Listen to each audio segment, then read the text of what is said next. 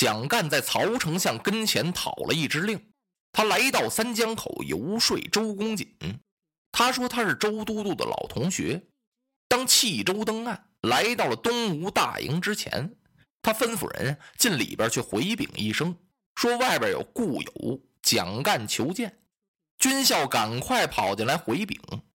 周都督这时候正在大帐和众文武商议军事呢。公瑾都督上了一趟曹营，把曹操这个水寨给刺探了一番。回来之后，都督一直是放心不下。他知道曹操手底下有能人，用蔡瑁、张允为水军都督，这两个人是精通水战。如果不把这俩人除了，跟曹操这仗就没法打，没有打胜的希望。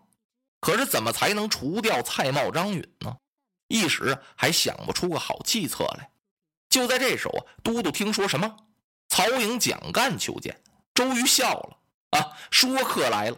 他立刻低声吩咐文武：“你们必须如此如此。”然后他下了一道令，是整衣相迎。这时候蒋干在营门外等着，等了半天了，有半个多时辰了。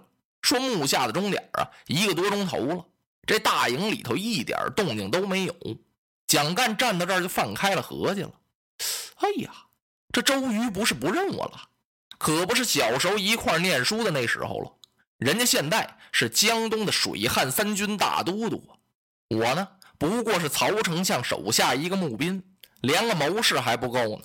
反正往那谋士堆里头凑合着挤一挤，人家别人抬举他，也称他为是曹丞相手下的谋士，其实还不够那格。都督要是真不认我呀，这事儿还真麻烦了。我怎么回去？我在曹丞相跟前这弓已经拉满了。这话说的也挺大。结果到这儿，人家连见我也不见。蒋干正在满腹狐疑，忽然间就听着营里边大呼一声炮响啊，把蒋干吓了一哆嗦。紧跟着就从这辕门里边啊，一排排、一行行、一队队走出来了长枪手、大刀手、虎头兵、弓箭手啊！这些人出的辕门，唰，二龙出水，往两边这么一站，跟着又有几十员战将，一个个是锦衣花帽，簇拥着一个人。蒋干不看则已啊，这一看不由自己倒吸一口冷气。这是我那位同窗故友周瑜吗？哎呀，怎么这么年轻呢？这么精神，这么威武！哎呦呦！蒋干转念一想，难怪呀，人家是江东的大都督啊。看周瑜头上戴一顶亮银凤翅冠。镶珍珠嵌一宝，光彩夺目；两颗雉鸡翎脑后飘洒，狐狸尾在胸前倒挂。身穿一件宝蓝色锦袍，能工刺绣，巧匠之成，掐金边走银线，上绣花中王大朵的金牡丹。腰束七宝带，左镶碧火珠，右镶碧水珠，五颗宝石十分五色。青黄赤薄褐，光闪闪，亮晶晶，明晃晃，宝气袭人。粉菱色的中衣，脚下一双五彩虎头战靴，腰悬佩剑，好一派大将威风，真是趾高气昂，威风凛凛呐！蒋干看看都督，再看看自己，相比之下呀，自己可显得寒酸的多了。头戴金泽，身穿布袍，金泽是什么帽子呀？不是帽子，就是一块布。怎么蒋太爷蒙着块布就来了？因为他没有官职啊，什么衔也没有，就弄块布顶着，不是顶着就是裹到头上，顶着那风一刮不放了风筝了吗？蒋干赶忙一抱拳，拱手施礼呀！哎呀，公瑾别来无恙，都督也拱手打礼呀！子义兄多有辛劳，远涉江湖，为曹氏来做说客。嗯。啊！蒋干吓了一哆嗦，心说：“哎呦，这周瑜啊，可真有你的！怎么见面给我来个大揭盖儿啊？”啊！贤弟何出此言呢？我蒋干久别足下，十分想念，今日来三江，特来叙旧。哈！公瑾怎么会以为我是来做说客的呢？哦，子义兄，我虽不及诗况之聪，闻弦歌而知雅意，能猜透七八。哎呦，蒋干那脑子嗡的一下子，这周瑜说的这两句话可太厉害了。他说这师旷之聪是怎么回事这是一个故事，在春秋时期，晋平公手下有一个乐师，名字叫旷。这个人呢，会唱歌，会作曲，还会指挥，也就是春秋时期的一位大音乐家。怎么叫师旷之聪呢？就是他耳朵特别灵。此人精通音乐，上至宫廷音乐，下至民间音乐，他全懂。所谓师旷之聪呢，就是师旷先生耳音特好。有一次，晋平公修了一个台子，叫思齐台。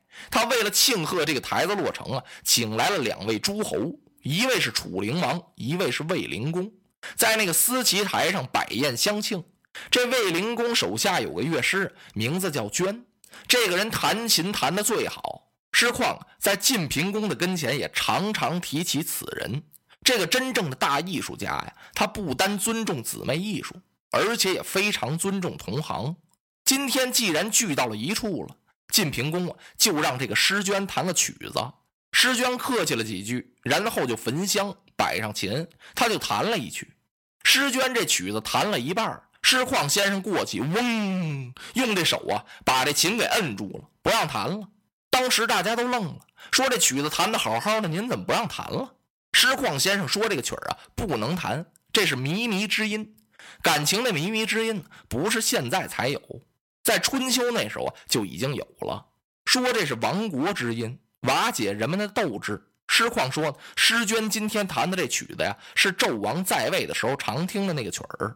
纣王无道啊，信宠妲己，残害忠良，他整天花天酒地，沉沦酒色，不是后来叫武王把他给打败了吗？殷纣王火焚摘星楼，把自己给烧死了。给他常弹这靡靡之音的那个乐师，夹着琴跑了，后边有兵追他。他跑也跑不了了，就一头扎到了蒲水河里，淹死了。后来人们传说呀，说是每到晚上啊，这蒲水河河里边啊，就经常啊往外边发这个音响，就是那个乐师常弹的那首曲儿。正好有一天，诗娟呢就住到蒲水河边，他也听到这个音声了，他就把这谱啊给记下来了。他记下来之后就练着弹。今儿个呢，诗娟在思齐台上当着诗旷先生。他想要露一手，他觉得这个曲子呀挺新鲜，弹一弹让你们听听。没想到让师旷先生给截断了。师旷告诉这几位诸侯以及在座的文武大臣，说这样的曲子不能听，这是亡国的靡靡之音。当时啊，把那位乐师师娟给臊的是满面通红啊。他是彻底的佩服了师旷先生。从此这个故事呢就成了一个典故。今儿个周瑜说呀，我虽然不及师旷耳朵那么灵，可是我也能闻弦歌而知雅意。今儿你蒋干这一来呀，我也知道你要干什么。你确实是给曹操当说客来了。蒋干明白这个故事，当时他也有点受不住了。哎呀，贤弟，好，我告辞。他给周瑜施了个礼，转身要走。哎，周瑜都督马上把他给拦住了。仁兄哪里去？蒋干把胸脯往起这么一挺啊，哎呀，贤弟，既然对故人如此，我想告退。嚯，蒋干也不是个善茬啊，心说干嘛呀？你这三番五次的，你逼我呀？你认准了我是说客了，我就不进你的大营了。周都督笑了，哈哈，子义兄，既然不是来做说客，那你我帐中一叙。说着，手挽着手，把蒋干让进了中军大帐。分宾主落座之后，都督吩咐，请文武来见。功夫不大，有打大帐外谋臣武将是鱼贯而入。嚯，看那些东吴的谋士，一个个额冠博带，佩剑悬绝。再看那些武将，盔甲鲜明，是腾腾杀气。周都督给大家引荐，一指蒋干，此位是我同窗故友。今日由曹营来到三江口，列位放心，我这位好友并不是来做说客，请诸公勿疑，谁也不要怀疑他，他就是来看朋友来了。大家一起拱手相见，蒋干是一一打理呀。都督又吩咐酒宴摆下，把蒋干让到上首而坐。都督是亲自把盏，蒋干有点受宠若惊了。嚯，周瑜真够朋友啊！别看在辕门外给了我那么几句话听，以为我是来做说客的。现在呢，待我会如此之隆重，把众文武都请来陪着我喝酒。蒋干挺高兴的。等酒都满好了，只听都督叫了一声：“太史慈何在？”在。由旁边一闪身，闪过来一员大将，金盔金甲插手于周都督的面前，周都督伸手把佩剑摘下来了。今日我请文武群臣到此来陪我的故友饮酒，无论哪一家，也不许谈及曹操与我江东的军务之事。哪个敢大胆在酒席宴前谈及此事，是定斩不容。落花葬黄冢，花蝶各西东。千年之后的我，重复着相同的梦。恍惚中。